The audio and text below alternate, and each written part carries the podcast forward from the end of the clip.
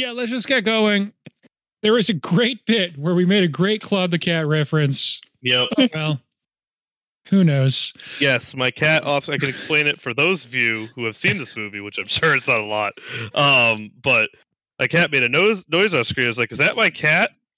And Ben yelled, "It's Claude," which is the name of the cat. And if I followed it, I would have died. Yes, everyone who follows the sound of the cat in this movie immediately is brutally murdered. Um, so let that be a lesson to you cat owners out there. Ignore your cats. Nor the cats.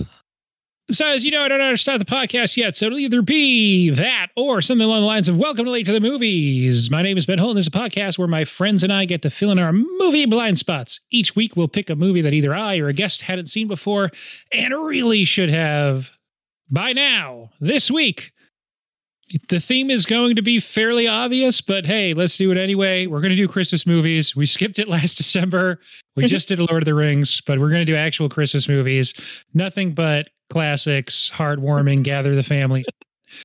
We're starting off with Black Christmas, 1974's cult classic. Um, your guests, my guests, left to right across your podcast alley. We got uh actually Craig is up. I, I go clockwise from me. It's Craig. Craig.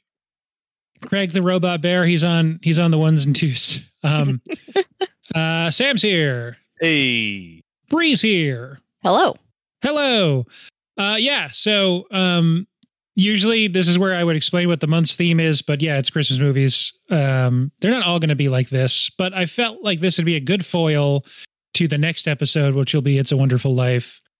Um which has maybe a different view of the value of life, who knows.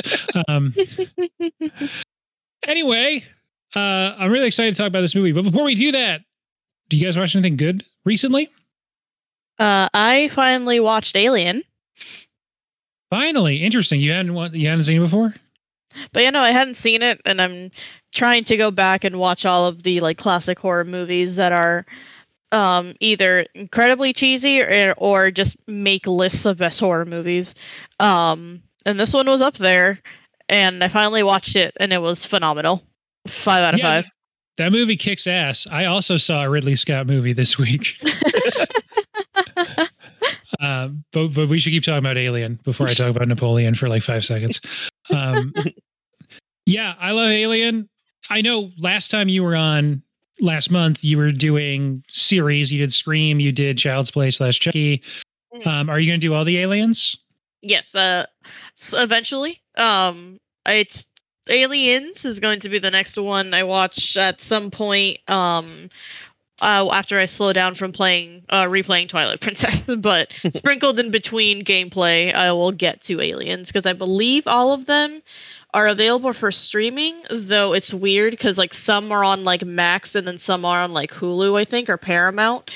Um but it's not completely obvious which ones are where. like it's not like the first three are somewhere and then the other and then like Aliens versus Predators are somewhere else. Like I think Alien is on one, Aliens 2 is on another, and then 3 is on the same one that the first one is on.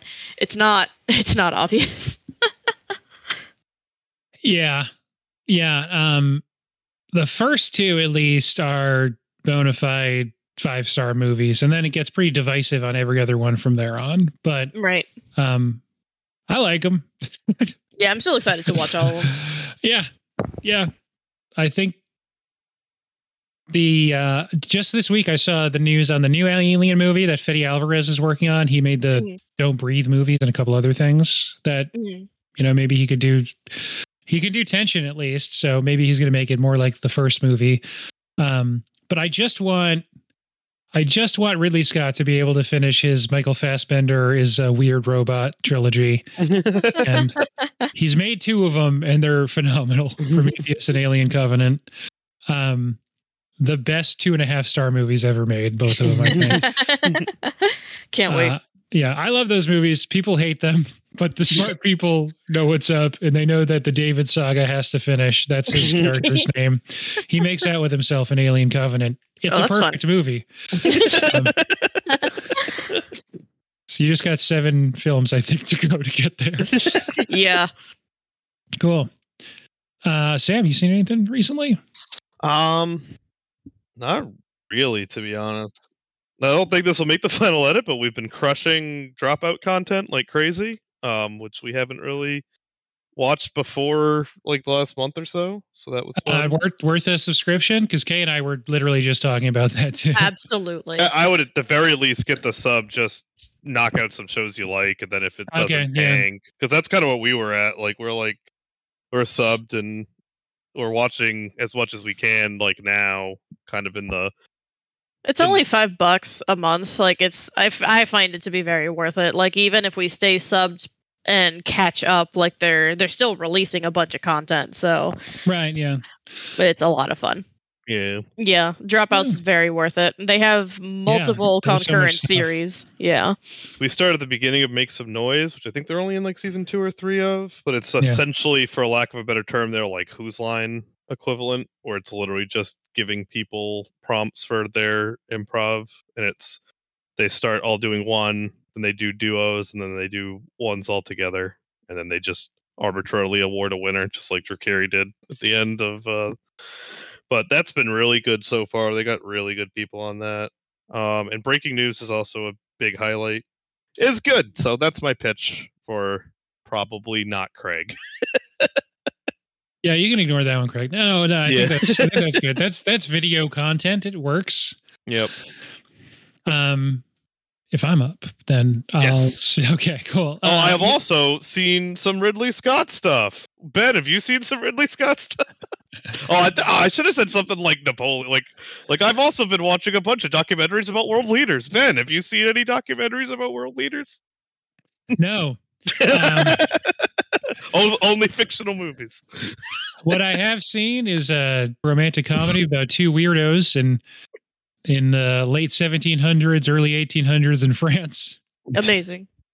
intercut with maybe the best um, epic large scale battle photography in the last 10 years in cinema. Shit. um, completely split down the middle. It's either like amazing jaw dropping battle scenes or um, Vanessa Kirby and Joaquin Phoenix doing like uh, Joaquin Phoenix giving. I mean, he's doing the same performance as he does in Beau is Afraid, like just straight up. Um, and he's got a lot of hangups. And uh, this this this lady's got his head done in because of sex. uh, yeah, it's How long uh, was the movie? sorry. How long was the movie? Uh, it's about two and a half and change. Oh man. Um, probably to the film's detriment that I knew he had said this before I watched it. He didn't. He didn't say this, but like the vibe was, this is basically a sizzle reel. It's just a two hour and forty minute long sizzle reel. And when you're watching it, you're like, yeah, it kind of it feels abridged. Like it feels like it's either too long or too short. But I mean, it's great. I mean, I think Joaquin Phoenix has given my two favorite comedic performances this year, when one in a horror movie and one in a uh, you know uh, biopic. so, uh, you mentioned Alien Three. David Yep. Fincher. That's David Fincher's you know first big budget movie. His most recent movie for the Netflix Corporation, The Killer. That's out. That's been out for a while, but I just got to it this week. Um, that movie rocks. I like my, Michael Fassbender a lot. This is the first movie he's made in like five years. You a Mhm. robot Um, this one too? He's not a robot in this one, but he is um, robotic, I guess. Hmm. He doesn't get a name. He's just like very blank slate.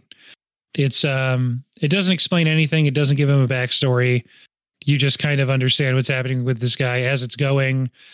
And it's um organized basically into five sections with like different characters going on in each one. It's definitely one of my favorite movies of the year. It's uh, then I also saw The Holdovers. It's really good. Paul Giamatti's awesome in it.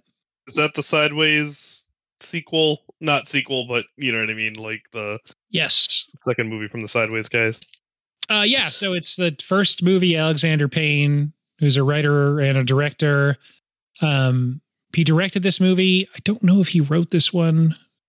He's won, I think, two Oscars for writing, but I don't think he wrote this one. Um, and if he did, I'm sorry to Alexander Payne. He's a big fan. Um, yeah, it's his first movie with Paul Giamatti since Sideways. Giamatti's awesome in it. He basically looks like the human embodiment of the Lorax and, um, and carries himself that way and is like nears Mr. Bean levels of uh, physical comedy in it. And of course, it's like a kind of uh, heartstring pulling, um, you know, dramedy, but it's also funny. Um, it's good we're talking about it last because it's set in 1970 over a Christmas break at a boarding school. Ooh, Um, that sounds familiar. and I was listening on the same, maybe even the same episode of the Big Picture. They just interviewed Alexander Payne about this, and they were talking to him about one thing that stood out in particular was he he tried to shoot it as if he had what was available to people in 1970, and um, using some of those techniques. And one of the things referenced was 70 zooms, like slow dramatic zooms. And so watching Black Christmas. a movie genuinely made in 19 in the early 1970s so it's like oh yeah there's a lot of zooms on people. Anytime someone gets information the camera slowly zooms in on them. It's awesome. Yeah, Black they christmas looks great. I want to talk about it. Do you, is that cool? Do. Uh, I will allow it. cool. Um i hadn't seen this movie before heard a lot about it. Uh the one image i knew from it is the girl with the bag on her head in a rocking chair that's even on the poster. It's not really a spoiler to mention that i don't think um the poster also says something that i can't quite wrap my head around Uh, Um, the skin thing. I saw that yesterday, and I also didn't get it. yeah so the poster and we'll get into like the normal run of things if this movie doesn't make your skin crawl it's on too tight Which, like, does what that does that mean the killer's gonna take your skin off? Because that doesn't happen. so that doesn't happen Are they talking about the bag? that's what I fi- I figure it's supposed to be a reference to the bag, but the bag has nothing to do with skin and everything to do with not being able to breathe. Yeah, but if you have a the bag over it, then the skin can't move. I guess. Your skin can't crawl because the bag's super tight over your skin. but it's only on her head surely your skin can crawl elsewhere Yeah. I'm not saying it's good. No Also not it's good. They didn't put her head in like a sous vide machine. So if anyone wants to take that for a horror movie in the fu- future, feel free. Speaking of horror movies taking things from other horror movies, we'll get into a lot of that. Yep. You guys hadn't seen this movie before either, right? no. No. Cool. Uh, so any of us are eligible for a one minute plot summary. Does anyone feel particularly strongly about doing one?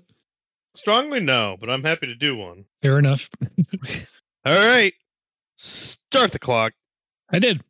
All right, a bunch of people who are probably late 20s, early 30s are pretending to be college kids in a movie, but like it's actually they're they're they're college kids.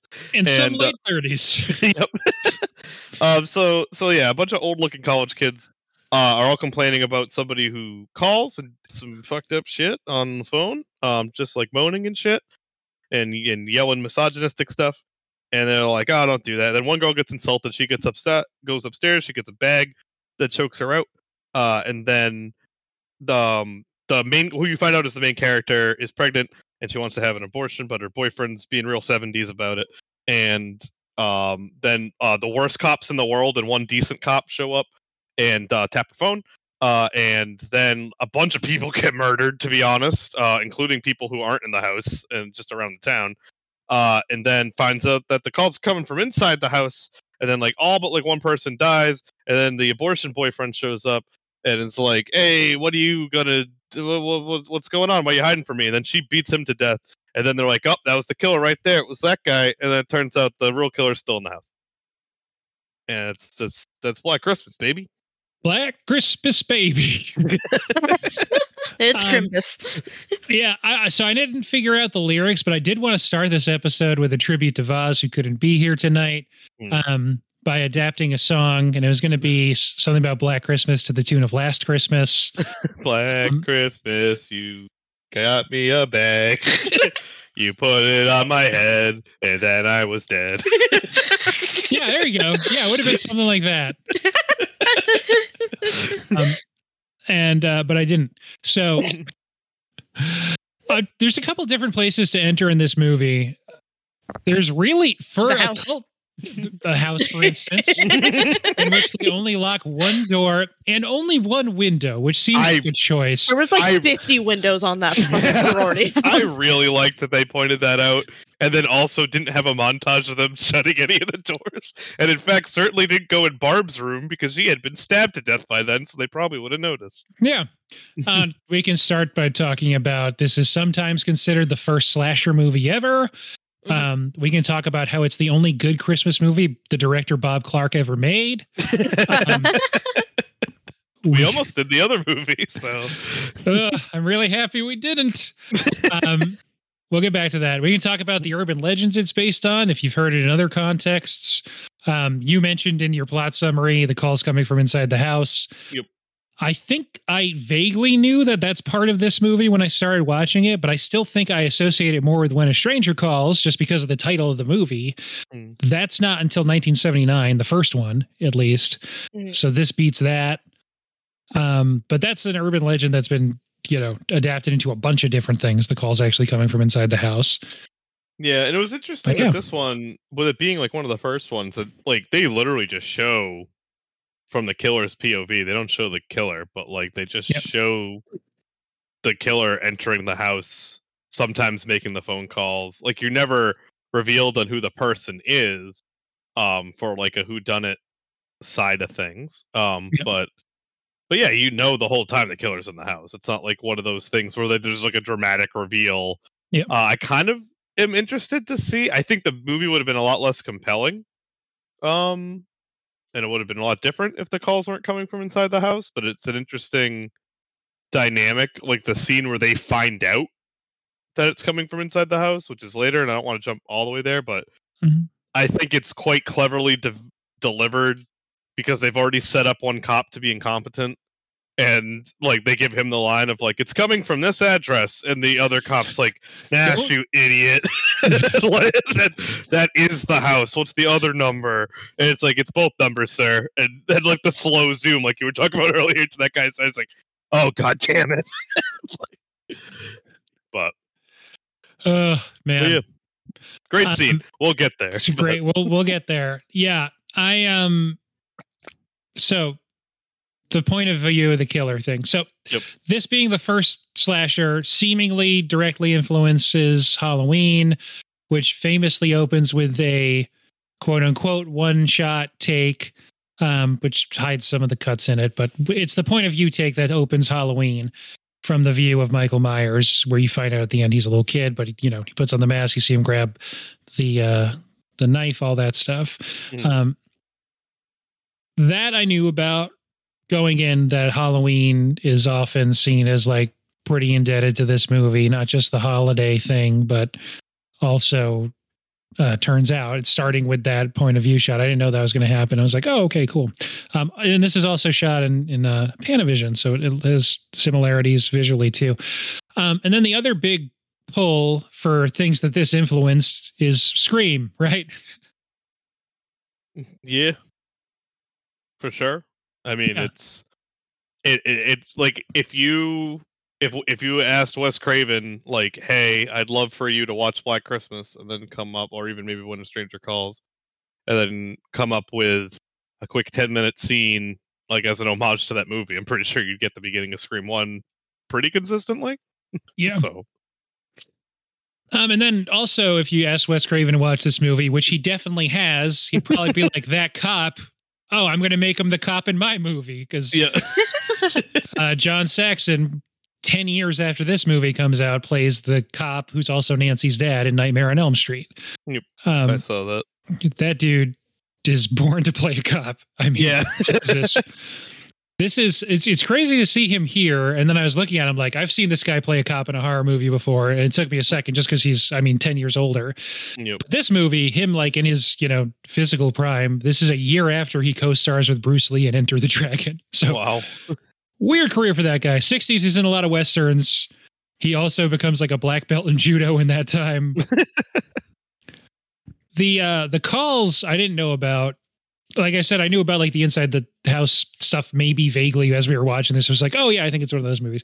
Mm. Um not that it hides that. Like you see from the killer's point of view that he's in the house Yeah. Right. very early, like within the first couple minutes, you know this. Um, and then uh, what was I going to say? Yeah, the, at the calls themselves, though, once he actually starts using words, one of the voices he's using s- sounds a lot like the voice that uh, Ghostface uses in all the Scream movies. I think- Yeah, true. It was tough. It was tough for me. I I had, I had read doesthedogdie.com beforehand just because Yeah. for horror movies it's not a bad scan just to make sure that there's not anything here that's gonna really bother you or if there is something that's gonna bother you that you're at least worried about you or you're aware of it I should say. But I was like reading a lot of the because you can kind of scan it's color coded so you kind of like look for red ones and like all the red ones were like there's a lot of misogyny in here.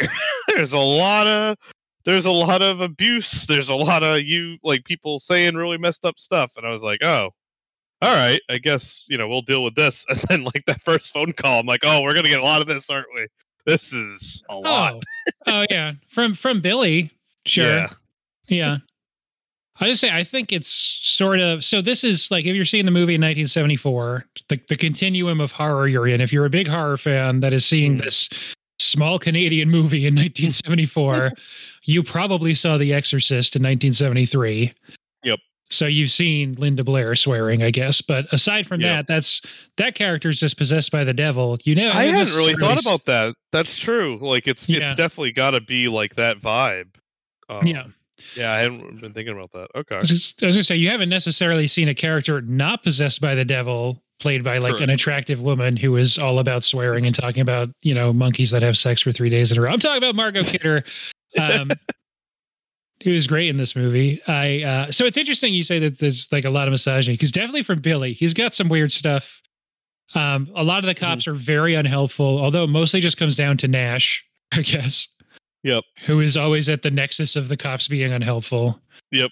um, but I thought a lot of, and I guess we can talk about the cast now.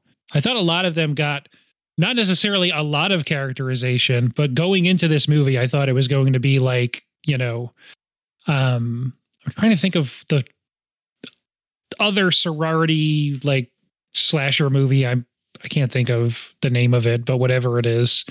Um, do you know what I'm talking about? That sounds vaguely familiar. There's one where I believe like the twist is that it was one of the sorority girls that was the killer or something like that. Yeah. It might be a house on Solar- Sorority Row. I've heard Um, of yeah, that's one of them. Yeah, it Oh, might it. um, I don't want to spoil. Happy Death Day has uh Happy Yeah. Death Day. Well, So- it's not about a sorority, but she's in one. she's in one and the killer is also in the sorority. yeah. Spoilers. I think Happy that's might Death- be I what I know was thinking of. it, but- I think I was thinking of Happy Death Day. Um, so this as a, Row. Going into like a 70s movie about it that's considered the first slasher movie set in a sorority house. I thought it would be more pure exploitation. Um, you thought I thought that there would be like, you know, completely superfluous scenes where you just see boobs, but You don't, which was like really surprising for me that, and apparently that's a thing that Bob Clark cared a lot about was like not being super exploitative with the girls. Um, when they were filming those calls, there was actually a much milder track that the people on set could hear. And then in post production, they put in all that stuff because Oh, they, that's actually very nice. Yeah. to be honest. yeah. um i think so part of it was that definitely Yeah. was that that was one layer of it um that he didn't want to scar all these like young 20 something year old women um Yep. but then also they just wanted a kind of mild reaction to the phone calls at least at first that first one where they're all kind of huddled around and hearing the phone call um and there's like a really good mix on everyone's face of kind of like this is sort of scary but we feel safe right now yeah. um Yeah, it's kind of like the almost like the strength in numbers, just like uh, which this guy Yeah. would stop calling yeah more than like actual danger. And Margot Kidder, who's a good 50 years older than everyone else. No, I, I mean, she's, I think she's actually like 26 or 28 here. Yeah, but everyone else is around 22, 23, I think. And that's like a pretty big age difference for people sometimes. Yeah, and as we've talked about since we've done a bunch of kind of older movies lately, like people just look older in past decades. Like Yeah. I don't know what phenomenon that causes that. If it's associating the clothes with parents or just styles or just some magical force just makes people look older back then. I don't know, but It's Yeah. weird though, because like starting this movie, I thought they were weirdly modern looking. Like there was lots of the fashion choices, lots of the hair choices. I'm like, this seems like it could have been recorded like not that long ago. Like there was a like I would there wasn't any big hair except for like one girl that had really curly hair. Um, the clothes looked just like a little vintage, but I wouldn't say like I got like super like 70s vibes from. Um, so that like compared to some other people in the movie that were like very 70s looking it just seemed like those people were out of place So, and again, th- I mean, this is an IMDb trivia thing, so grain of salt. But apparently, and a lot of the main characters are considered like some of the most, you know, it's Margot Kidder and Olivia Hussey, are considered like extremely fashionable, you know, big '70s stars, really. Um, 60s and 70s stars. Olivia Hussey's Romeo and Juliet is 60 something, right? Um, apparently, they had to provide their own wardrobe, so oh was So that small perhaps- budget yeah, yeah. Perhaps the more stylish among the cast members just wore better clothes. that's funny I think of um one of the dudes who the guy who's just first like playing hockey and then shows up later in, in just like a nice shearling jacket. yep. Uh yeah, I guess that's just his jacket. He just was like, I'm just gonna wear my nice jacket. That'll be my character's uniform. Um anyway, so I mentioned Olivia Hussey, Margot Kidder, um, Andrea Martin turns into those, those sort of become the three main girls, let's say, because that's sort of I mean, they're all adults, the actors, but um in the opening credits, I knew Olivia Hussey, Margot Kidder were in this. I was surprised to see Keir Dullea's name from 2001: Space Odyssey because I was like, "That's in the '60s, and he's a full adult then." Is he playing Yeah. like someone's dad? And um, but no, he's. I think he's 38 in this movie, and he is playing like a like a resident or a grad student or something. He's not an Hmm. underclassman for sure. yeah he's he's i think he's supposed to be like 23 24 and he does not look it that adds. He's he's the main red herring in the movie. that Mhm. you're it's trying to maybe convince you that oh that guy might be the one who's doing this and the fact that he's so much older and he has such a distinctive face that looks so weird with this puffy hair because I mean, a close up of his face from 2001 is one of the most famous is- images in cinema history. So it's just like, like I know that guy's face, and it doesn't have that hair around it. Um, so it's it's just like really off putting anytime he is shown. so that definitely adds to maybe that guy's murdering people. He could be. I wouldn't be like that surprised. Um, but anyway, and then Andrea Martin came up in the credits, and I was like, Andrea Martin, isn't that the the funny aunt from My Big Fat Greek Wedding? yeah And it's like, Yes, yeah, it it is. and and then I like as the movie's getting going and it's in the point of view, I'm like, I have no idea what she looked like in the 70s. I think the earliest thing I've ever seen her in is my big fat Greek wedding. and I was like, oh, I wonder who she is. And it's showing like some of the girls, and they're like, there's the phone, and they're at a party, and there's some people in the background. It's like, maybe that's Andrea Martin in the 70s. And then they show Andrea Martin. It's like, oh no, she looks the same. That's Yeah. that's her for sure. Don't Uh, have to look up that one. No, most most best actress Tony nominations of all time. Good for her. Wow. oh wow I Yeah. would have guessed wrong on that one. And I think those are the main people. Those those four characters and John Saxon, who we already talked about, are kind of the main characters, I guess. And whoever that wonderful, wonderful guy who had to trace the call, just running by phone stacks, going, "Oh, wasn't enough time. You got to tell him to keep him on the line." Keep him on the line. All he's do- all he's doing is moaning and yelling like the c words. Like, ah, no, you gotta gotta keep him going. Yeah, you got to keep it going. Uh, let's get into the actual movie though. So, I how did. did you is guys feel? sorry, so, just as an overall umbrella, how did you feel this held up as a nearly 50 year old horror movie that came out pretty much before slashers? In North Ah. America, at least. I guess indebted to Giallo movies from Italy, at least a little bit, but still. my main takeaway was that I thought that the the scenes were very um creative. I didn't I don't I wouldn't say like 100% of them landed with me from like the standpoint of like how we're shooting this or what like the angle like they do a lot of stuff from Billy's like point of view the the the villain um where it's a lot of like POV stuff where he's doing some things and like I feel like uh, uh, more than most people, I have a tendency to do that. I don't know how, like, how would that happen? Like, like how are we realistically would this happen? It's like, shut up, it's a movie, move on.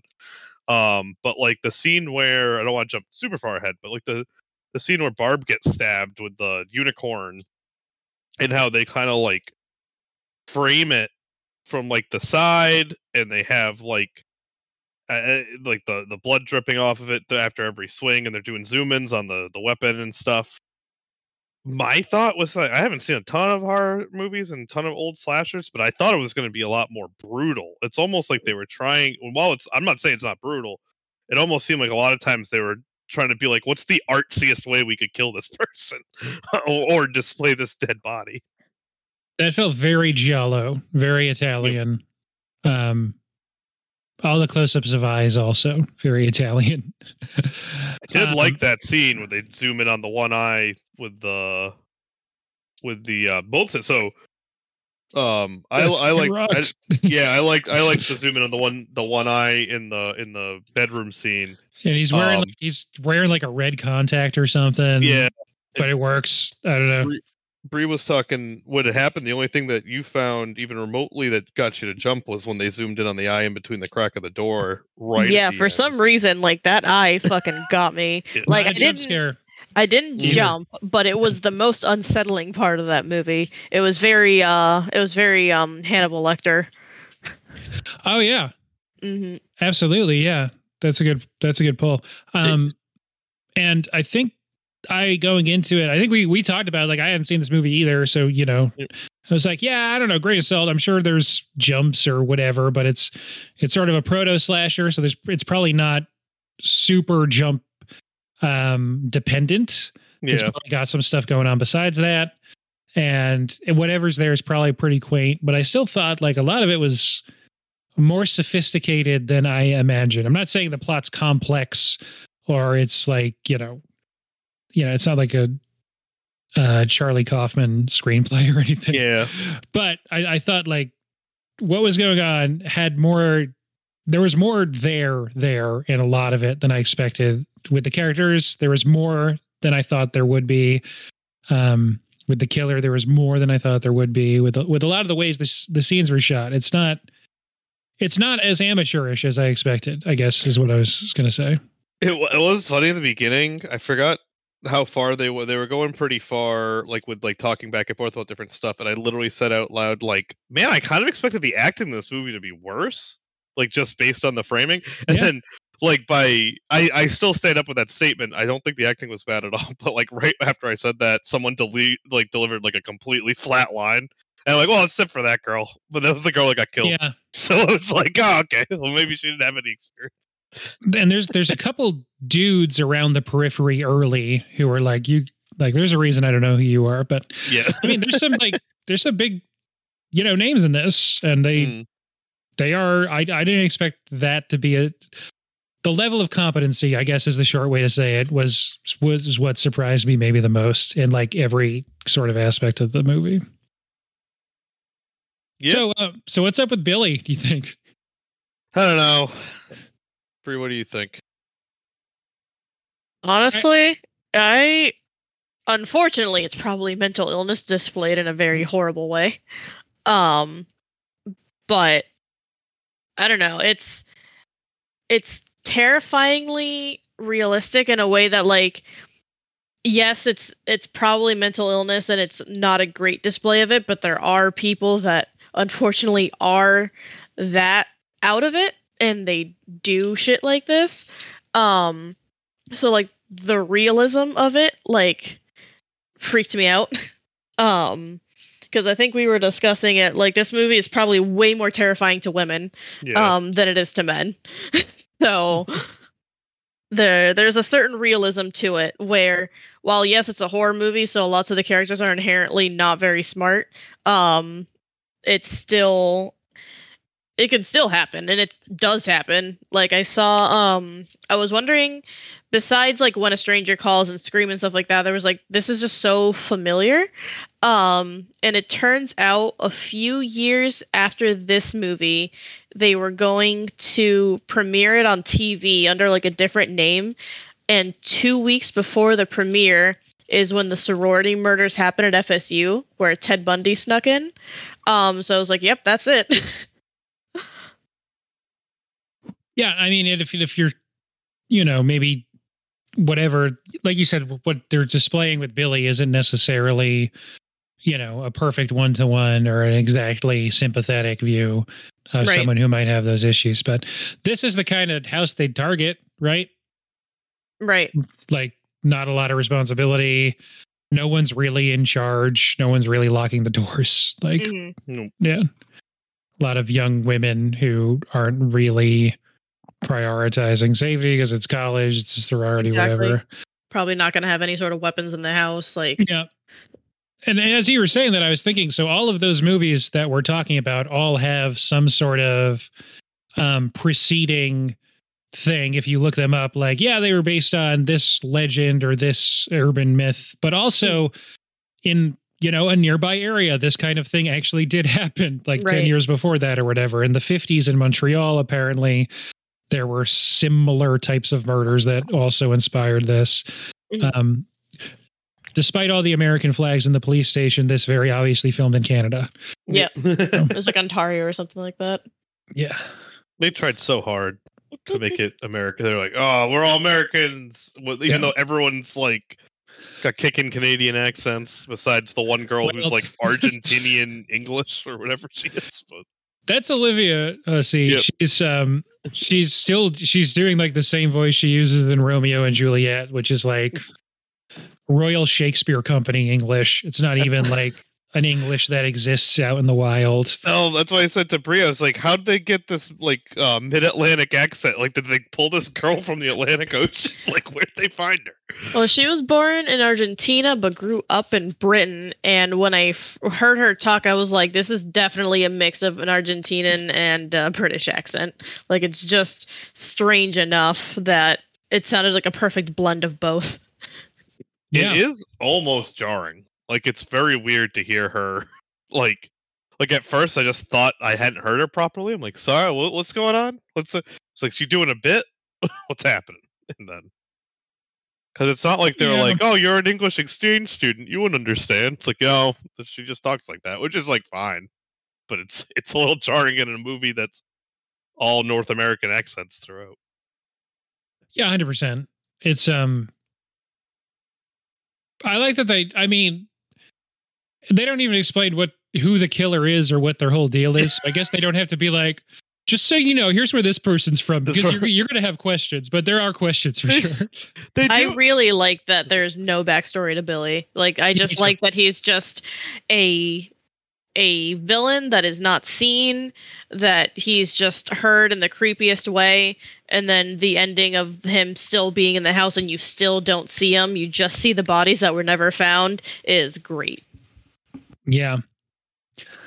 Um I also love the ending that um I'm curious what you think happens like once the credits come up because I was looking at some other opinions out there and I was surprised that they were like, "Oh, this is this is a great setup for a sequel because like Olivia Hussey's still alive."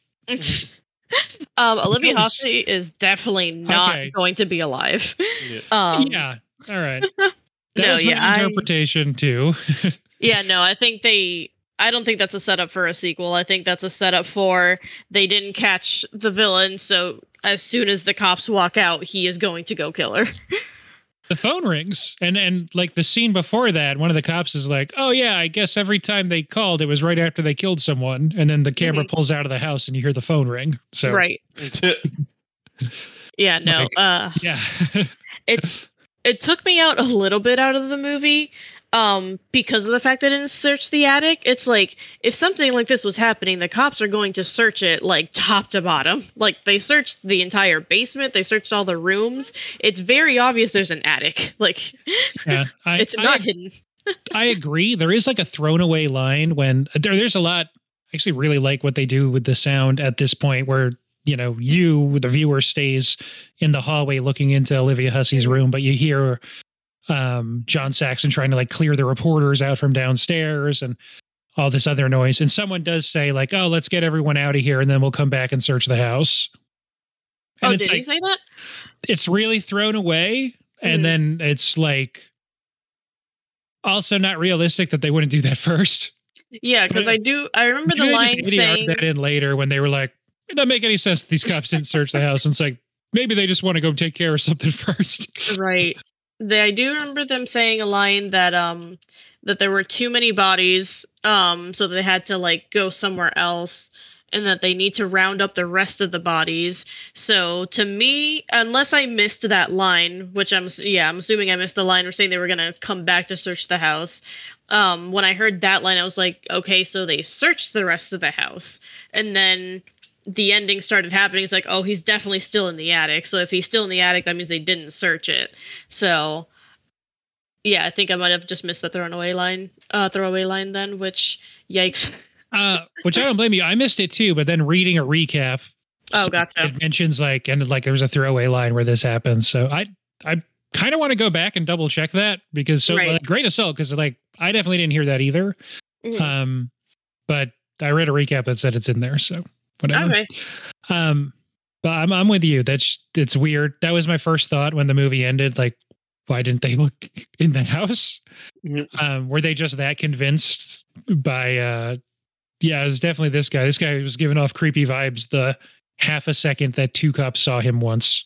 Mhm. yeah i knew it was that guy. It's like okay. So i mean still look around.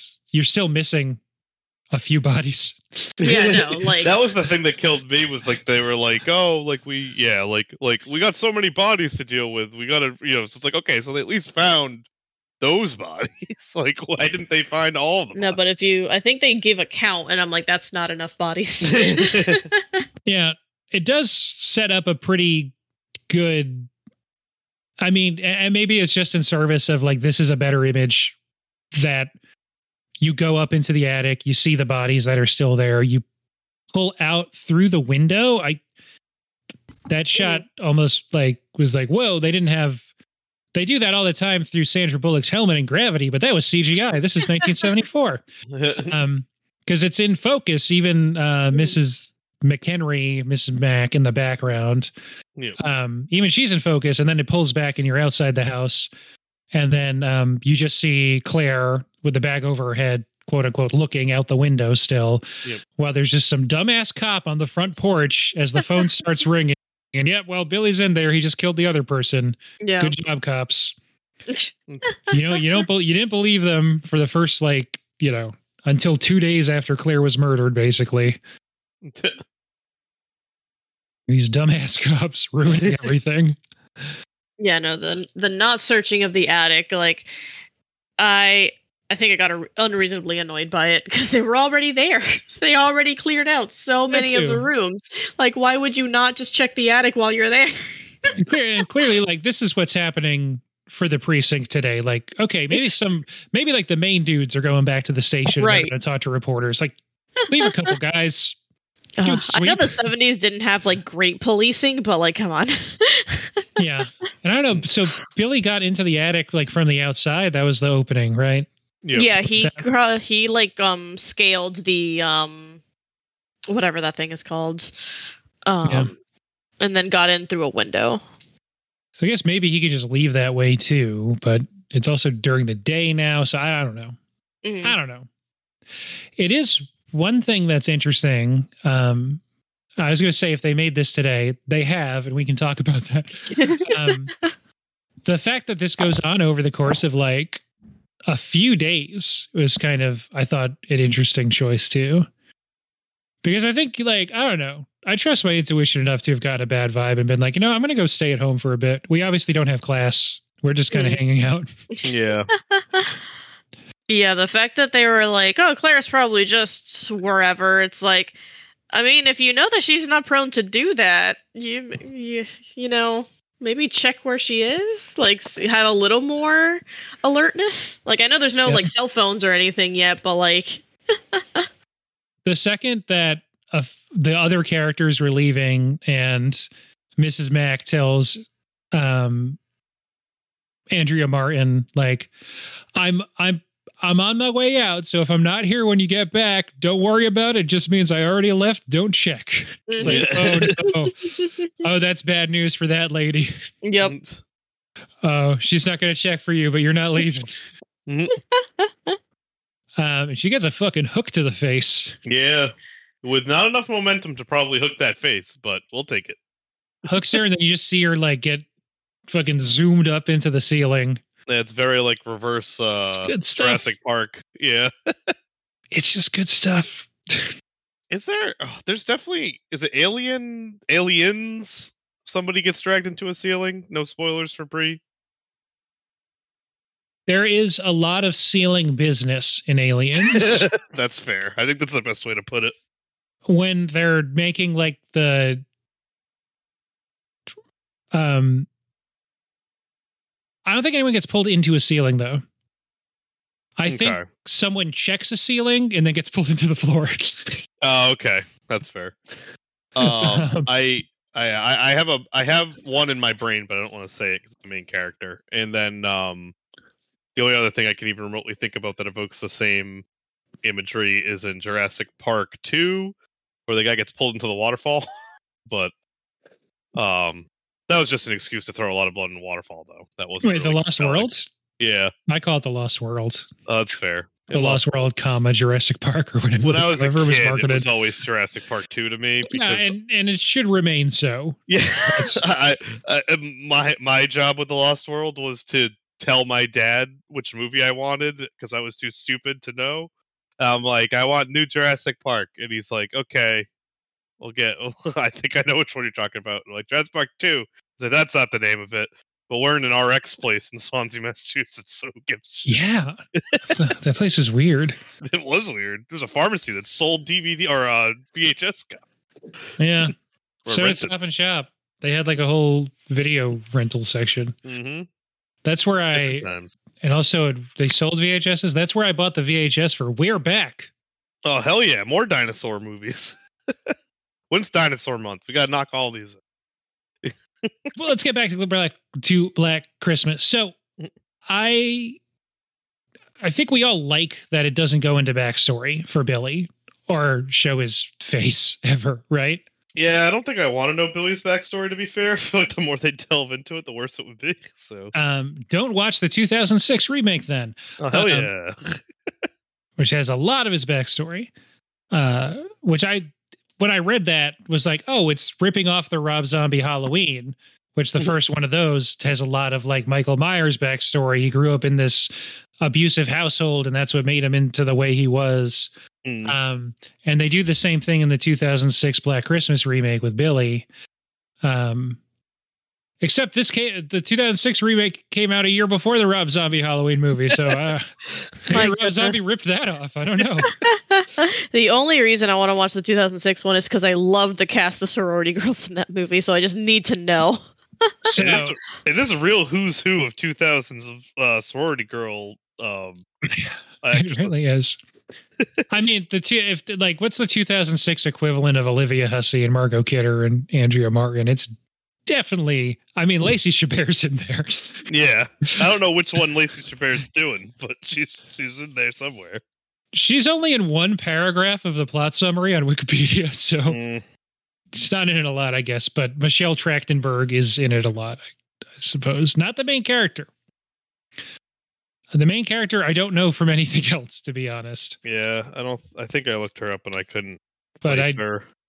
I sent you guys the fun fact that she was also in the Little Love 2006 remake of When a Stranger Calls, and it must be Yep. weird to be typecast as girl who doesn't know the calls coming from inside the house. and then also not be in a Scream movie, which is a tough break for her.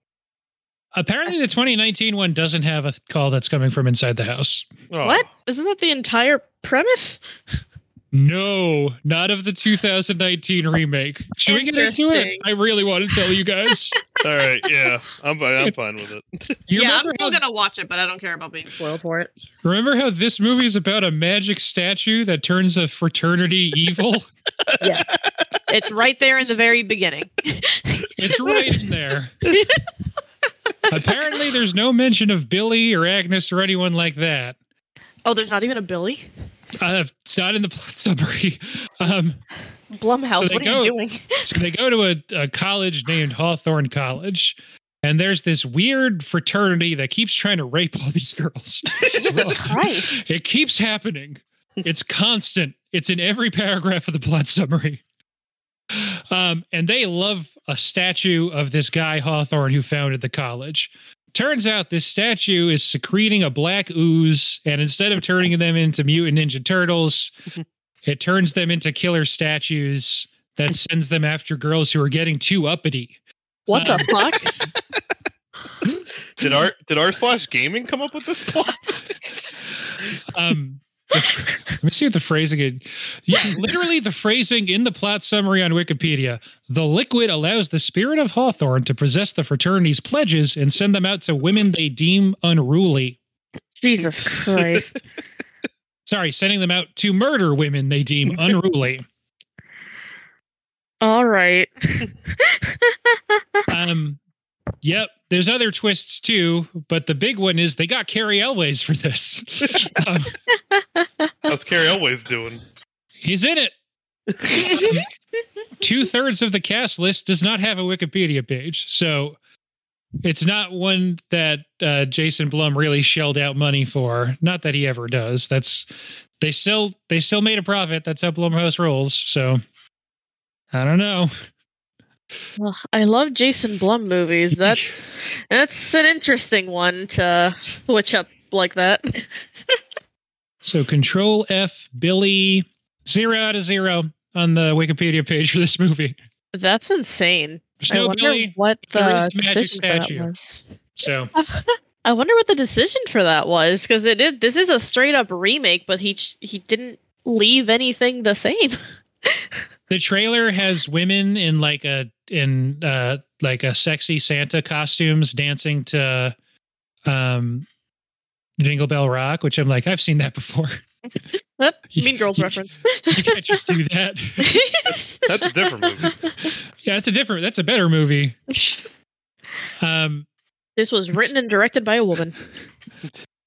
uh, like I texted you, it seems to be about Me Too, which is Yeah. they, they went for something, but so state of the film industry, right?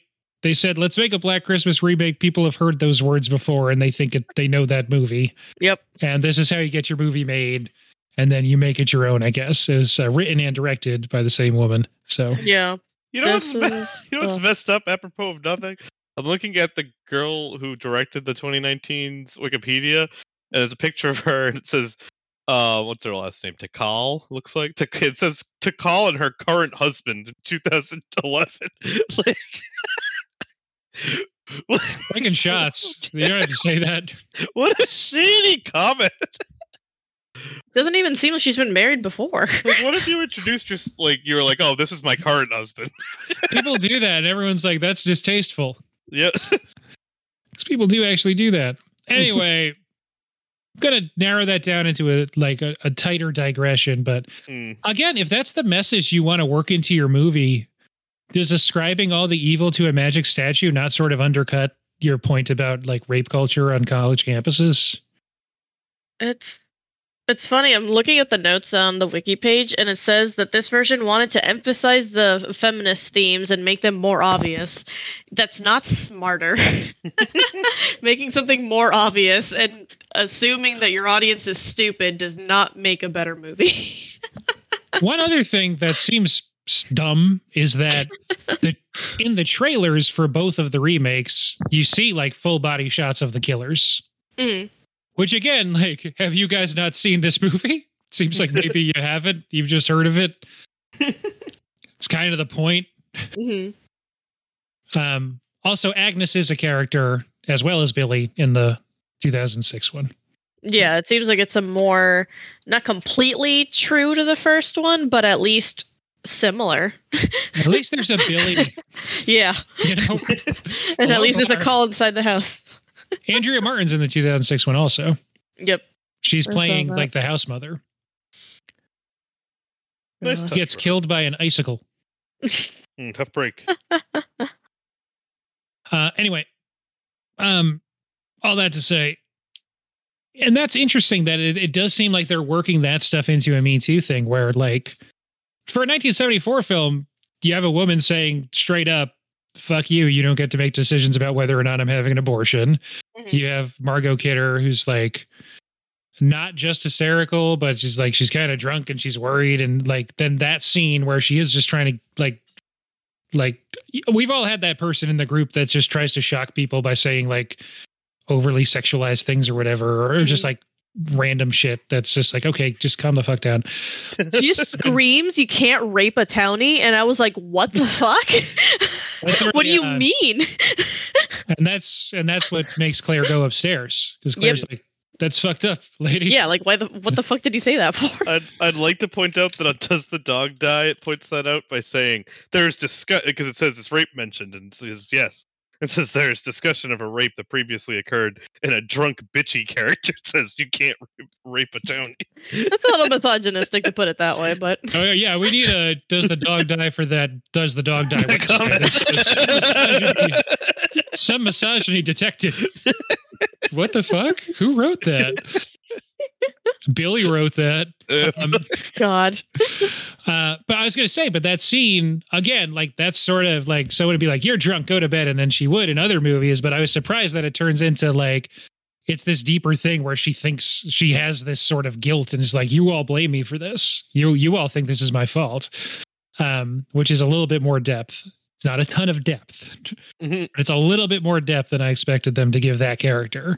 The way that she had sort of been the whole time, and she does have that really funny scene when that later pays off in a great scene where she like says, "Yeah, the exchange for our number is fellatio." yep. and the guy doesn't Dumb know. cop. Yeah, because fuck the cops. These cops are stupid and they're not helping. So make them sound dumb to their coworkers. There's a cop that laughs at that scene that literally is just they give him a name in a later scene where Yeah, that Nash guy screws up again, and he's just credited as laughing detective, even though they gave him a name because he doesn't have any lines. He No. just sits there and laughs at how stupid that one guy is. that is a good scene. He starts laughing well before you know specifically what happened. Yep. And one thing I pointed at, and one thing I saw pointed out that like, well, that's like a scene from Bob Clark's Porky's. What a, Yep. what a weird career. Yeah. He Yeah.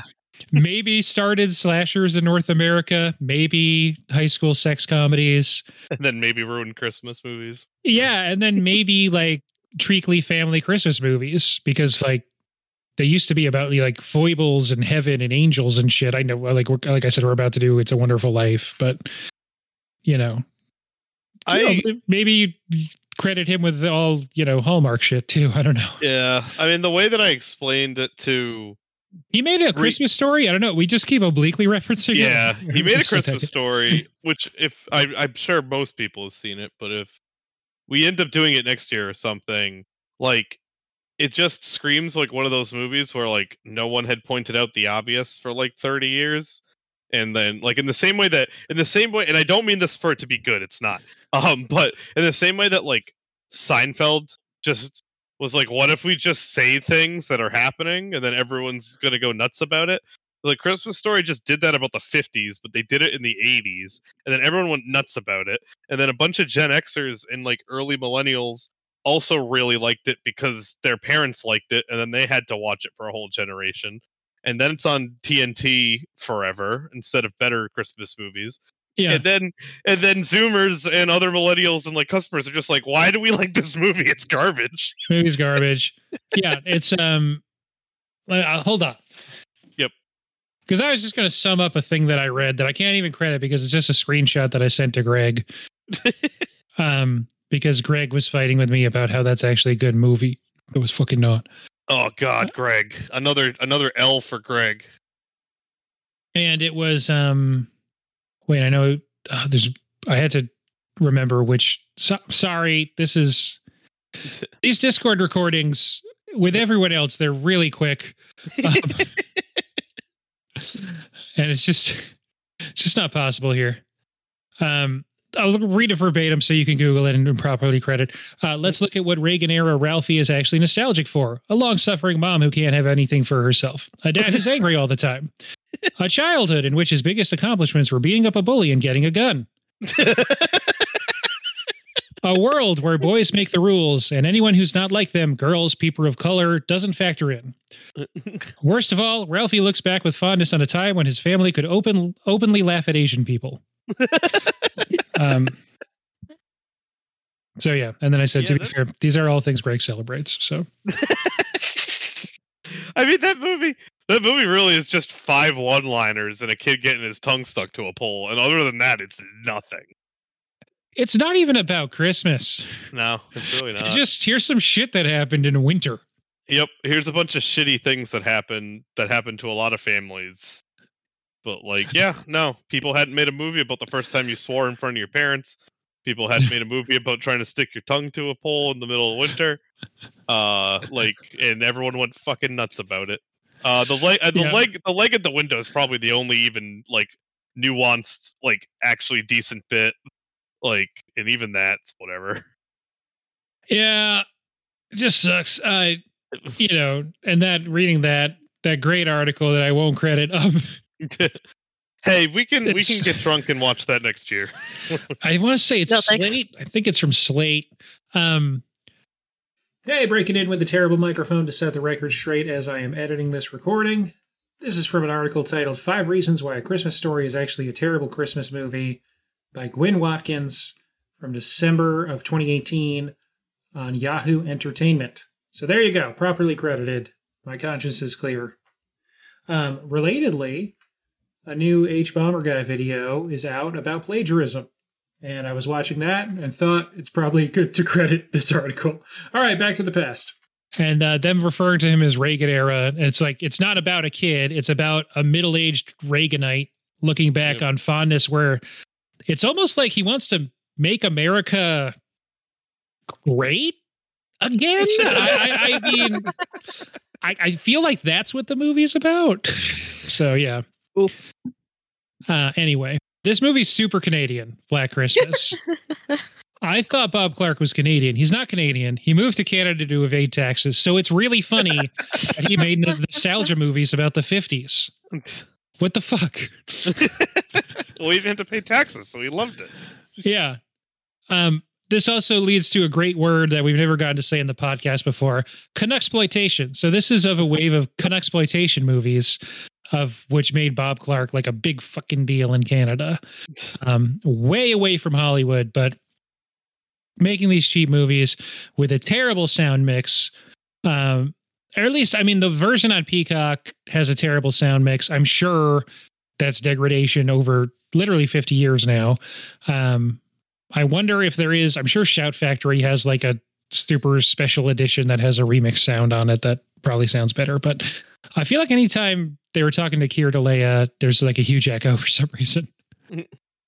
Anyway, what did you guys think about the movie? Um, I so it's weird. I went into it being like, I'm not really in the mood to watch this movie, but like, we'll give it a shot. And I feel like plot wise, I wasn't really gripped, but I was kind of intrigued by a lot of the different scenes, and like I said before, kind of how creative a lot of the scenes went. So it was like this weird dichotomy of like, man, I don't really care about a lot of these characters, but like every scene, I kind of want to see what happens. So like, it certainly wasn't. Uh, it was certainly entertaining. I'll give it that. Okay, cool. Yeah. I, I wouldn't say it kept me guessing because I never thought it was um what Peter is Yep, it's- I never it's- thought it was Peter either. I mean his face looks like his name is Keir Dullea. So Yeah. it's- he looks like he has a non-name that's just sounds. um, and he just becomes shaped somewhere beyond Saturn's rings. Um, but yeah, I liked that it was pretty clear to me it wasn't him, but I don't feel like the movie thought I thought it was. I feel like the movie wanted me to have the tension of these fucking cops aren't getting it. There was the scene where he was killing um um Margot Kidder's character in the bed and they flashed um like his face in the shadows and for a second I thought it was Peter because it was very similar looking. Yeah, um but you can see that the the you can see that the eyes don't match. So I was like oh okay it's not him. But boy did I think so for a bit. So it's like wait is there two killers? Like did Scream also like take this from uh from this movie? And like we're supposed to find out maybe that we think it's supposed to be him. Um but then we find out it's like him and someone else that he was just responsible for this one um and then the billy is like responsible for everyone else um but all the blame gets put on um peter that's where i thought they were going with it um and then that didn't turn out to be true but That makes sense. Or I like that could have made sense for sure. I Mhm. um I, I do think it does an interesting thing where like it does introduce some characters who give off a kind of creepy vibe. Uh Claire's dad, I guess you're su- I guess you're supposed to maybe think he's a red herring, but like he's not really. i never believed that No, he is kind of in the house a lot, but yeah. it was throw- weird that he hung out so much like It was weird. He was in the last scene, and they had him have a weird like. you're you're part of this too. Like, yeah. Like when he she was in there, I was like, "Why is he still here?" Like they're literally just talking brashly about dead bodies everywhere, and then he he wouldn't like, need to be here. yeah, and then he like faints, kinda or whatever, and then Yeah. They still are like Claire's out there somewhere, we'll find her. So yeah, yeah, but like cops don't take the parents like on ride-alongs to find their kids like I- that. no, I, I got the impression he's like from out of town and he doesn't he was just picking her up and he was gonna leave. He didn't like have a place to stay. It doesn't it seems like it's you know, early 70s suburban Canada. There might not be like a hotel in town or something. yeah. Or even I if guess. there was, like he wouldn't be hanging out at it. I just don't I- think the cops would let him like Yeah. hang like that. Is yeah, the like, only he'd be like, standing outside or something. right? Like he wouldn't be right there. Right. He wouldn't be like unaccompanied there. I at least the first time that he's there and then leaves with um a couple of the girls. Mrs. Mack is still there too. So it's like at least there's an adult there while he's there that time. Right. But yeah. It is where he's part of that last scene, but it's sort of like the movie being like, here's all the people that we maybe threw out that it might have been who are like walking through this scene. And then you see everyone leave the house, and then you see that Billy's still in the attic. Yeah. Mhm. So anyway, um, so total kill counts, what, like four for Billy, I think? If you Depending throw- on if, yeah, I guess the kid in the park. assumedly. Yeah. Do we know for sure that was it? No, but Claire, Cop Barb. outside too. Mrs. Mack, and Andrea Martin's four. Cop Outside's five. Cop outside's five. Mm. They might be six. That's a lot. Michael Yeah. Myers is three in Halloween. Yeah. So, yeah. Cool Four. slot. sorry. Michael Myers is four in Halloween. Mm. And I, I I'd also like to throw out like a quick a quick not that it has anything to do with the kill count, but like a quick uh positive for my fa- my three favorite background characters. Uh the first one is the guy who gets the uh, it's like the taxi driver uh who they didn't really even they, they didn't even really need to give that guy anything but like Yeah. the the house mother that gets killed calls a taxi and then the guy shows up like anybody here and doesn't say anything. Then he walks away, and then he like turns around and like he doesn't like flip off the house, but he like kind of gives the house like a, Eh, a come on, yeah, like which is a really weird thing to do, and it made me think that they didn't give that guy direction, and he just went out for himself. And and they were just like, ah, we'll keep it. He tried. He, he did a thing. We'll, we'll we'll let him have it. Uh, Yeah. he got his 10k and he moved on, uh, or whatever the scale was at the time. And Yeah. then um, the the other two were those two guys that showed up with a gun and were just like, "Hey, you guys should be careful. There's a killer on the loose." It's like, "Yeah, you're the guy who just knocked on a door with a gun." It's not even the door. They went to the window first. And Yeah. Andrea Martin's like, what the fuck? I did like that they, they were like, "What was He was was like the line? on the window with a gun. I'd rather deal with the killer." like, Yep. such a good And then she line. dies. Yeah, such a such an unnecessary scene, but it was so good. like, Yeah, I like that they're like yeah, okay, bye. They keep closing and opening the door. It's like Yep. played for laughs in a way that is also surprising. And, like Um, what's her her excuse is like oh, I'd let you in, but my dog just died, which is like a Yeah. perfect like it's like a perfect excuse for someone who doesn't know what to say but just wants the person to leave. Yeah, and he's like, "Oh, I don't want to bother you at a time like this, but just so you know, like." Your Uh, dog's not the only thing that's been dying around here. Yeah. And before we get a million emails, it's five Michael Myers kills if you count the the prologue in Halloween. I was just meant like from when he escapes from the sanatorium to the end of Halloween. There's four on You that. really saved Noah on that one. He's gonna get a million emails.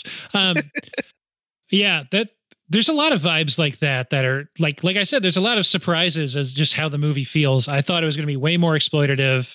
Uh, I thought it was gonna be way. Uh, so I thought it was gonna be more exploitative, but I also thought like the shit that's in there is pretty fucking brutal. All the Billy stuff. Um, and I think it. So for that reason, I think it it hold. I haven't seen it before, but I think as a 50 year old horror movie that's sort of sui generis, like it holds up pretty well in my estimation. I think. I don't. I Yeah. don't. Did you guys find it scary? I thought there were some like really unsettling images, which props because that's hard to do 50 years removed. But Yep. um, I mean, I didn't, I didn't find it like super scary. If people are listening and they're like, "Oh, I don't know if I can handle this," it's not like I don't know. We watched it right before bed, and Bree even brought it up before we watched it because she was like, oh, "Maybe we can watch it like tomorrow, like during the Yeah. day or something, like on lunch or something." I was like, yeah, like I'd like to just, you know, knock it out so we don't have to like, you know, time manage for time management reasons." But like, yeah, I went to bed. Like literally, my thought was, if I, this was 1974 and I was leaving the theater during the credits with like the phone ringing in the background and stuff, and just how abruptly that movie ends. When I don't think it's in a bad way, but just like I remember how like I don't want to go into it because Bree hasn't seen it yet, but I remember how Gone Girl ended. I remember leaving that theater just like catatonic almost, just like Ugh, Like- I hope I don't get Gone Girl today. but just like so much happens in act three of that movie that just like wow, okay. Uh like Masterpiece. I was like, I'm sure like I would have been leaving that theater just terrified. Like, Yeah. you know, just like so visceral, especially the scene where where Billy's like runs down the stairs screaming and like she barely gets the door closed and he's still screaming. Like it's very She gives up on the front door way too fast. Yeah. yeah. But like, yeah, just oh, like just terrifying. Like I like like I when that happened, I was like, that's probably the scariest thing in this whole movie. Like, Yeah. and it's just um to like like to me it ended and it was almost like I'm thinking back to the 70s. It was like like those people were probably walking out terrified. I'm sitting here like like Michael in the good place, like, oh the time knife. We've all seen like, oh the misogynistic um murder of women. We've seen that in cinema, like where like I, I could sleep soundly. This is a thing I've been exposed to already. I think that's that's a better way to put it. So I wouldn't say it's not scary. I would say it's scary in the way Bree. I mean, you. I don't want to put words in your mouth, but the way you were talking about before that this is like, eh, not. It's not supernatural, right? Like this is a thing. Yeah, this has literally happened in real life. Like one of the most famous cases is the Ted Bundy case. Um but I think so I wouldn't consider it super scary.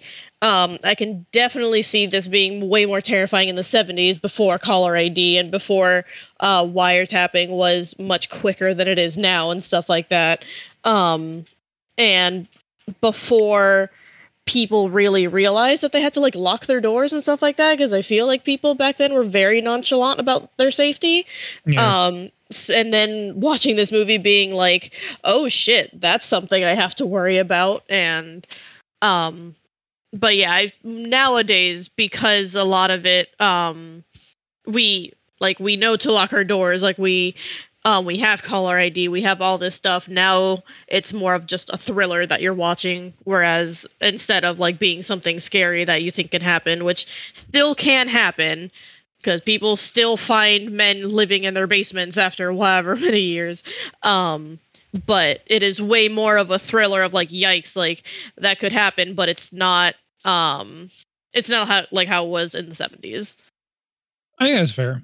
Um, so yeah, yeah, that that's that's the right way to put it. What I meant before when I said it's not scary is like, as a horror movie, is it Mhm. going to fuck you up? It's like, no, you No. probably already you probably already know about the scary parts of this, just Right. like from life. Um, but there are a couple really good images, Mm. despite the plastic bag on the head thing and the rocking chair being on the poster for it. It still really works in the movies. They return to it in a few different ways throughout, Mm. and um, yeah, I really liked two shots, both so both right before and right after the Barb stuff, are actually the eye through the slit of the door is after Andrea Martin dies. It just is in the same room as Barb, I guess. Mm. Um, but him over Barb, where you just see this the one shaft of light over his eye, Right. and Yeah. he's like shaking, and he has the unicorn over his head, and he's about to stab her. That's a great image. That's just Yep. That's just good image making. Yeah, using a unicorn figurine, something that could represent like innocence and stuff like that, and using that to kill a college girl is uh, very powerful imagery. With the carolers like drowning out her screams, like very, very good scene. That's that was good. That was Those calories Those- went for a second verse, and I'm like, oh Jesus Christ!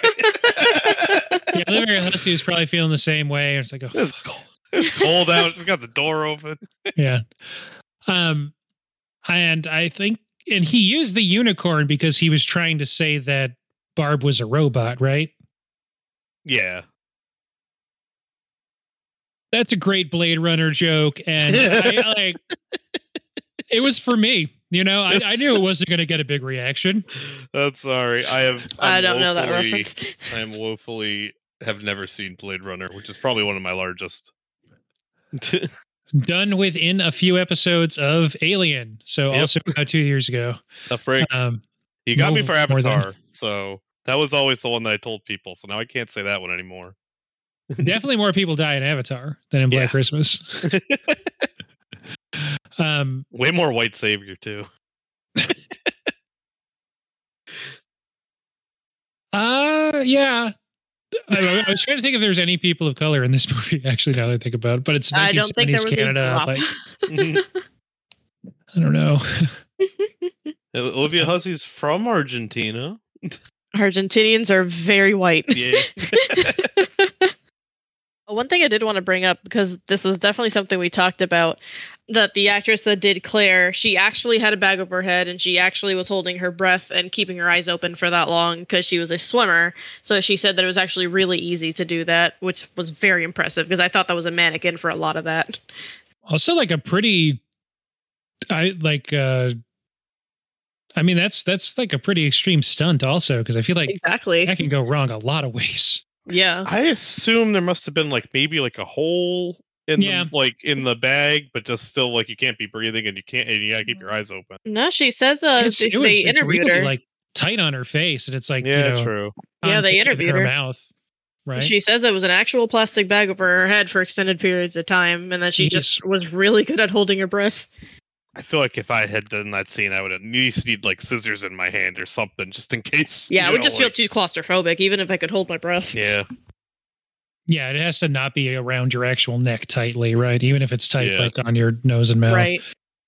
um just for safety's sake i hope Yep. um anything else we want to say about the movie before we move into ratings and then uh december questions um, Um, I don't think so. I think I got most of my points across. Yeah.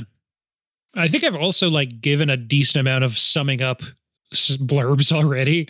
So I won't, so I won't repeat those and instead I'll just say let's go to ratings on a scale of 0.5 to 5 on any scale of your choosing except stars.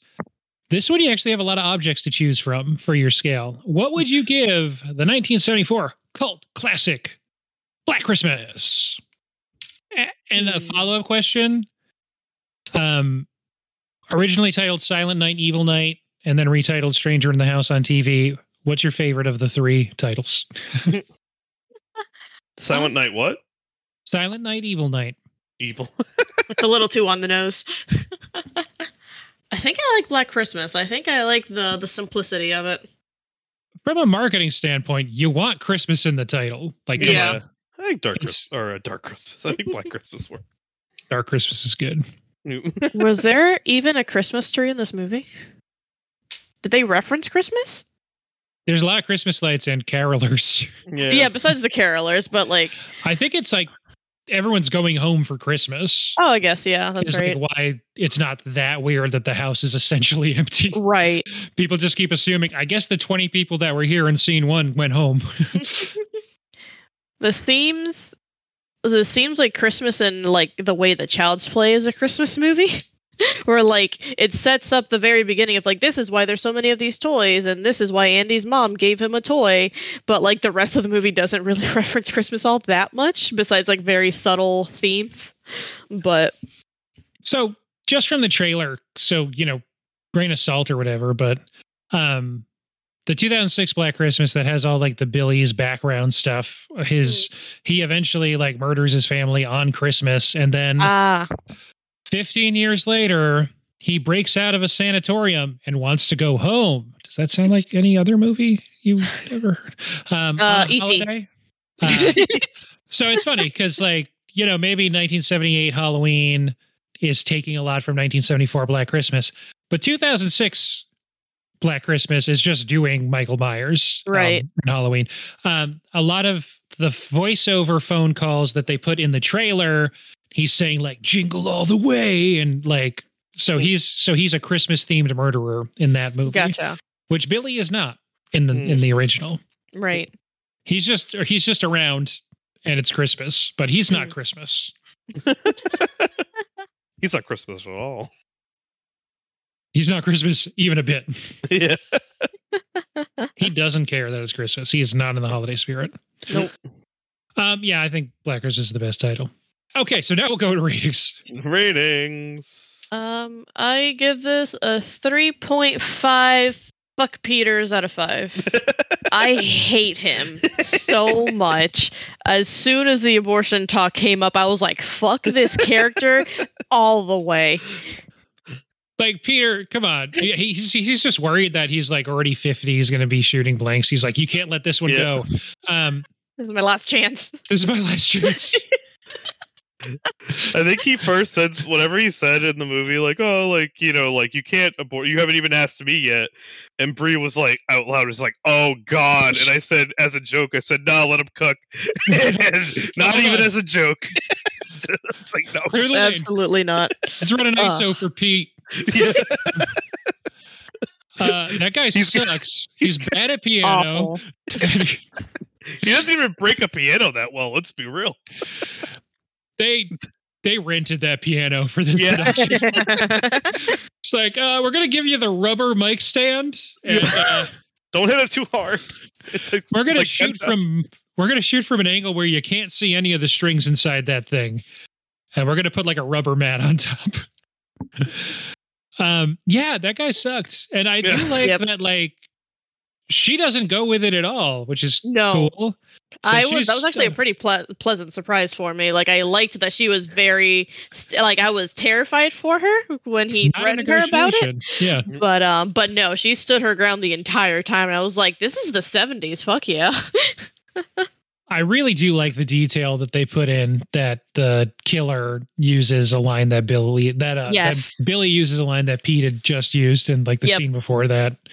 Um that's really good because he's just like speaking in tongues basically and then he pulls that out and you're like, "Oh Yep. fuck." yeah, no, that was that was Pretty real good. Great. Sam, you want to go or you want me to go? Um, you go because I'm I'm I'm close to a bit, but I'm trying to I'm trying to f- f- figure out how I want to say it. Uh 4 out of 5 harried call tracers. Um that guy was my favorite part of the movie. I, I really liked this movie, as I think I've said a lot of times. It exceeded my expectations in a lot of ways, and I just had a really good time watching it. Um, it does have a bit of a double indemnity issue. I think I've referenced before, where it's a movie you watch that, like, oh, this is what every parody of this genre I've seen is parodying. Mhm. Um, there's a lot of this stuff in the movies that you've seen done in other movies, sometimes making fun of that trope. Um, but I uh, I still really really vibed with it. I think, and it's it's like 96 minutes. Like it's on Peacock. You you throw it on. It's it's Hmm. get in the holiday spirit. I loved. I fucking loved that guy. It was just like I've always what. So anytime someone's tracing a call, you're like, oh yeah, there's some computer somewhere that's just like you know Yep. there's a wheel spinning and you got to wait or uh, there's a bar filling up to 100% and they're just not getting there and that's how it's usually shown in any movie made in the last 30 years right um but you never think like oh yeah there's an actual guy who's running around i guess looking for like there's a specific mechanical thing that's happened on a specific exchange and that's how you trace the call and it's like Yeah, because Yeah, he like I never thought hears about it on that. his end. He's like trying to figure out where it is, and Yeah. he's like, "Oh, it's here. Here, I got it." Like, why he needs time is he's physically running around Yep. trying to locate a thing and it's fucking awesome every Yeah. time they do it they use the shot a couple times where it's panning by Mhm. rows and you're seeing him like between the rows of phone stuff yep, servers maybe. I don't know. Because it was I all don't- landlines, so they had it was very manual back then. Now it's all phone towers and stuff, and you can literally just pull it, uh, pull up software and just click on it, and just takes not. I don't remember how long it takes now, but it's not very long at all. no and th- i mean and that guy is one of the few people who does his job because he says he needs 10 minutes. I, I the call he gets it on is only a couple minutes. He does he does a Mhm. pretty good job. The ones he doesn't get it on are like 30 seconds. Like this isn't usain bolt here. Like give him a second.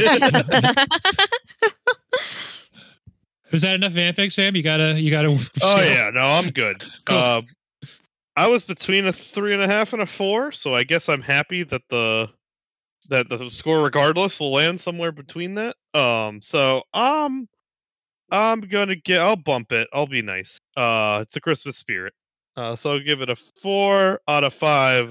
Ho ho ho! Fucks. oh, that was a good scene. Yep. that guy was seemed like a main character for the first 25 minutes of the Yep. He movie really did. I think, I think that was his last scene. yeah i think it was too he's like oh like- this is the funny guy he's like Yep. it's like a Seth a 70s Seth Rogen type. He's gonna get all the laugh lines. And you're like, oh no, that's not this movie anymore. Yep. He also went home for Christmas, I guess. Yep. I guess so. I don't even know the actor for that guy because I don't know his character's name. Yeah. And uh, one of the things I was reading also on speculation was like, you know, there's a lot of movies around this time that like that guy would have been the killer. Yep. Like, oh, this guy that like made a big s- that like stood out early in the movie, but you haven't seen in a while. Yep. And the cops are gonna find him, and he'll be in like a tattered Santa costume or some shit, right? But Yep. No, he's just not in the movie anymore. Yep. That's it for him. Um, I think we've all said varying degrees of this, but just to have it sort of flatly, did did you also both of you enjoy this more than you thought you would, or was it around the same as you expected? I think I enjoyed it more than I thought it was. I was very I was excited to see the movie that inspired uh Halloween. Um and it was it was really interesting seeing just how much uh spawned from this movie. Like even if they don't credit this movie, you can clearly tell this movie inspired way more slashers after this. And it was it was cool seeing the blueprint. Like it wasn't a phenomenal movie, but it definitely laid out a lot of future tropes. Uh, my thoughts were sim- are similar to what I said earlier. Just I kind of went into it ex- ex- like assuming we'd get like a slasher that wasn't bad because it's a cult classic. So I was like, oh, probably a lot of bodies, probably a lot of bad acting. You know, here we go. And instead, I got pretty decent acting and um, some some really cool. Shot. I'm not usually one for movie minutia, shall we say? Like from like uh like when you and Voz were talking about the blocking in the birds. I was It like, I know so what blocking good. I was like, I know what I know what blocking is, but like I'm I don't I don't think I noticed blocking ever, but until like someone points it out, I'm like, yeah, it actually does make sense that they put all those people in this part of the scene.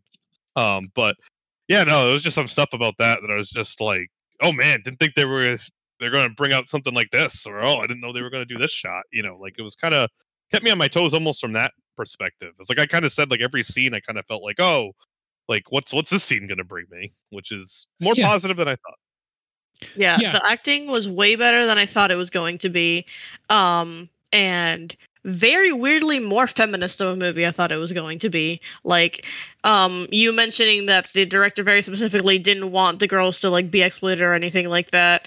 Um that with um with what's her face?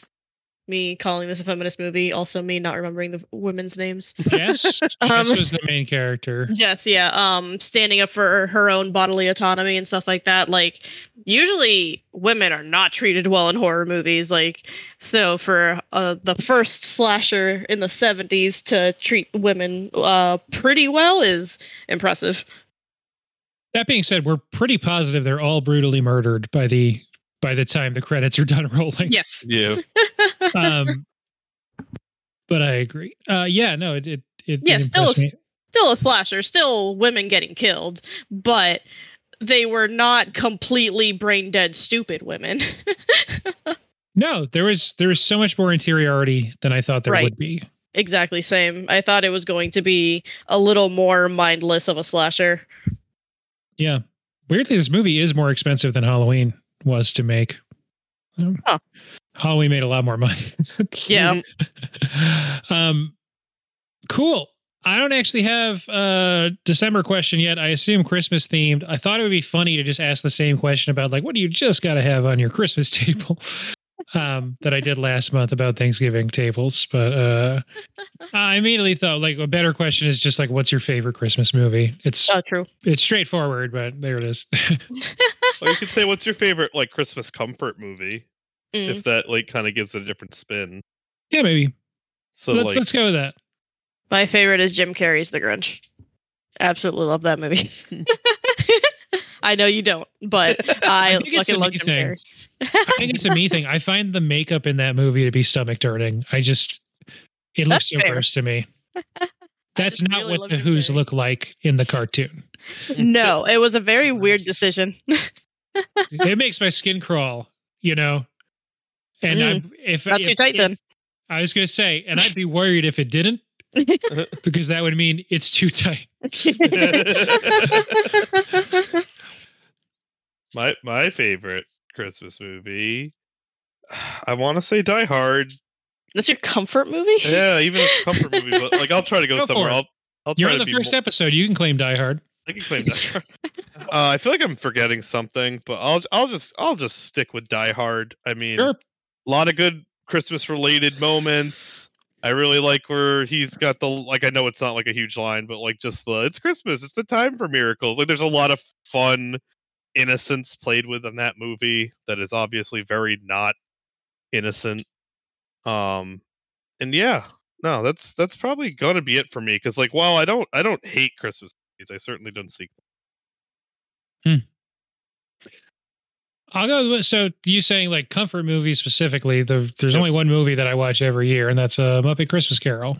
Oh, I should have said Muppet Christmas Carol, but it's too Oh, late so now. all mine. Uh, no, you, I mean you could also enjoy that movie. It's fine. I I actually so I haven't watched I hadn't watched Muppet Christmas Carol for a while. I watched it probably last year around Christmas, uh, and I meant to like watch it with Bree later, um, but I forgot, and maybe I'll try to get around to it this this year. But I hadn't watched it in like I probably was like ten the last time I had watched it or so. And like Wow. enough that I had remembered, like I knew most of the song. Like I remember the "We're Marley and Marley," ooh, you know, like all So those funny. hits. Uh, but It's I had forgot. I had forgotten the opening song. Like that, there goes Mr. Humbug, Yeah, there goes Mr. Grim, and like that song came on and just like did the nostalgia insta transport, and I'm like, Yeah, oh, I'm so back in on this movie. we are so back. Not we're back, we're so back. We're so back. It's we're Um, back. We went too far. it's dinosaur times again. Oh no, Sorry, I kind of ranted over your answer. that's fine. It's a good answer. We should we should also be so excited about it. Um, if you do rewatch it this holiday season, you can revisit our episode two years ago featuring Greg, who hates Muppets. Thanks for being on, Bree and Sam. Ooh. Absolutely. Stay tuned all month long for Christmas stuff. Next up is It's a Wonderful Life. We've got Gremlins coming down the pike, literally. Uh oh, look out! And um, there's another one that we'll do too that we haven't decided on yet. Ooh, big tease. Big tease. All I right, cool. But Hope it's Yeah. good. Merry Yeah. Christmas. Merry Christmas. Find our stuff on Linktree, not Christmas tree, linktr.ee slash late to the movies for all those good jokes, uh, etc. And uh, yeah. Thanks, guys. Thanks, Merry Craig. Chrysler.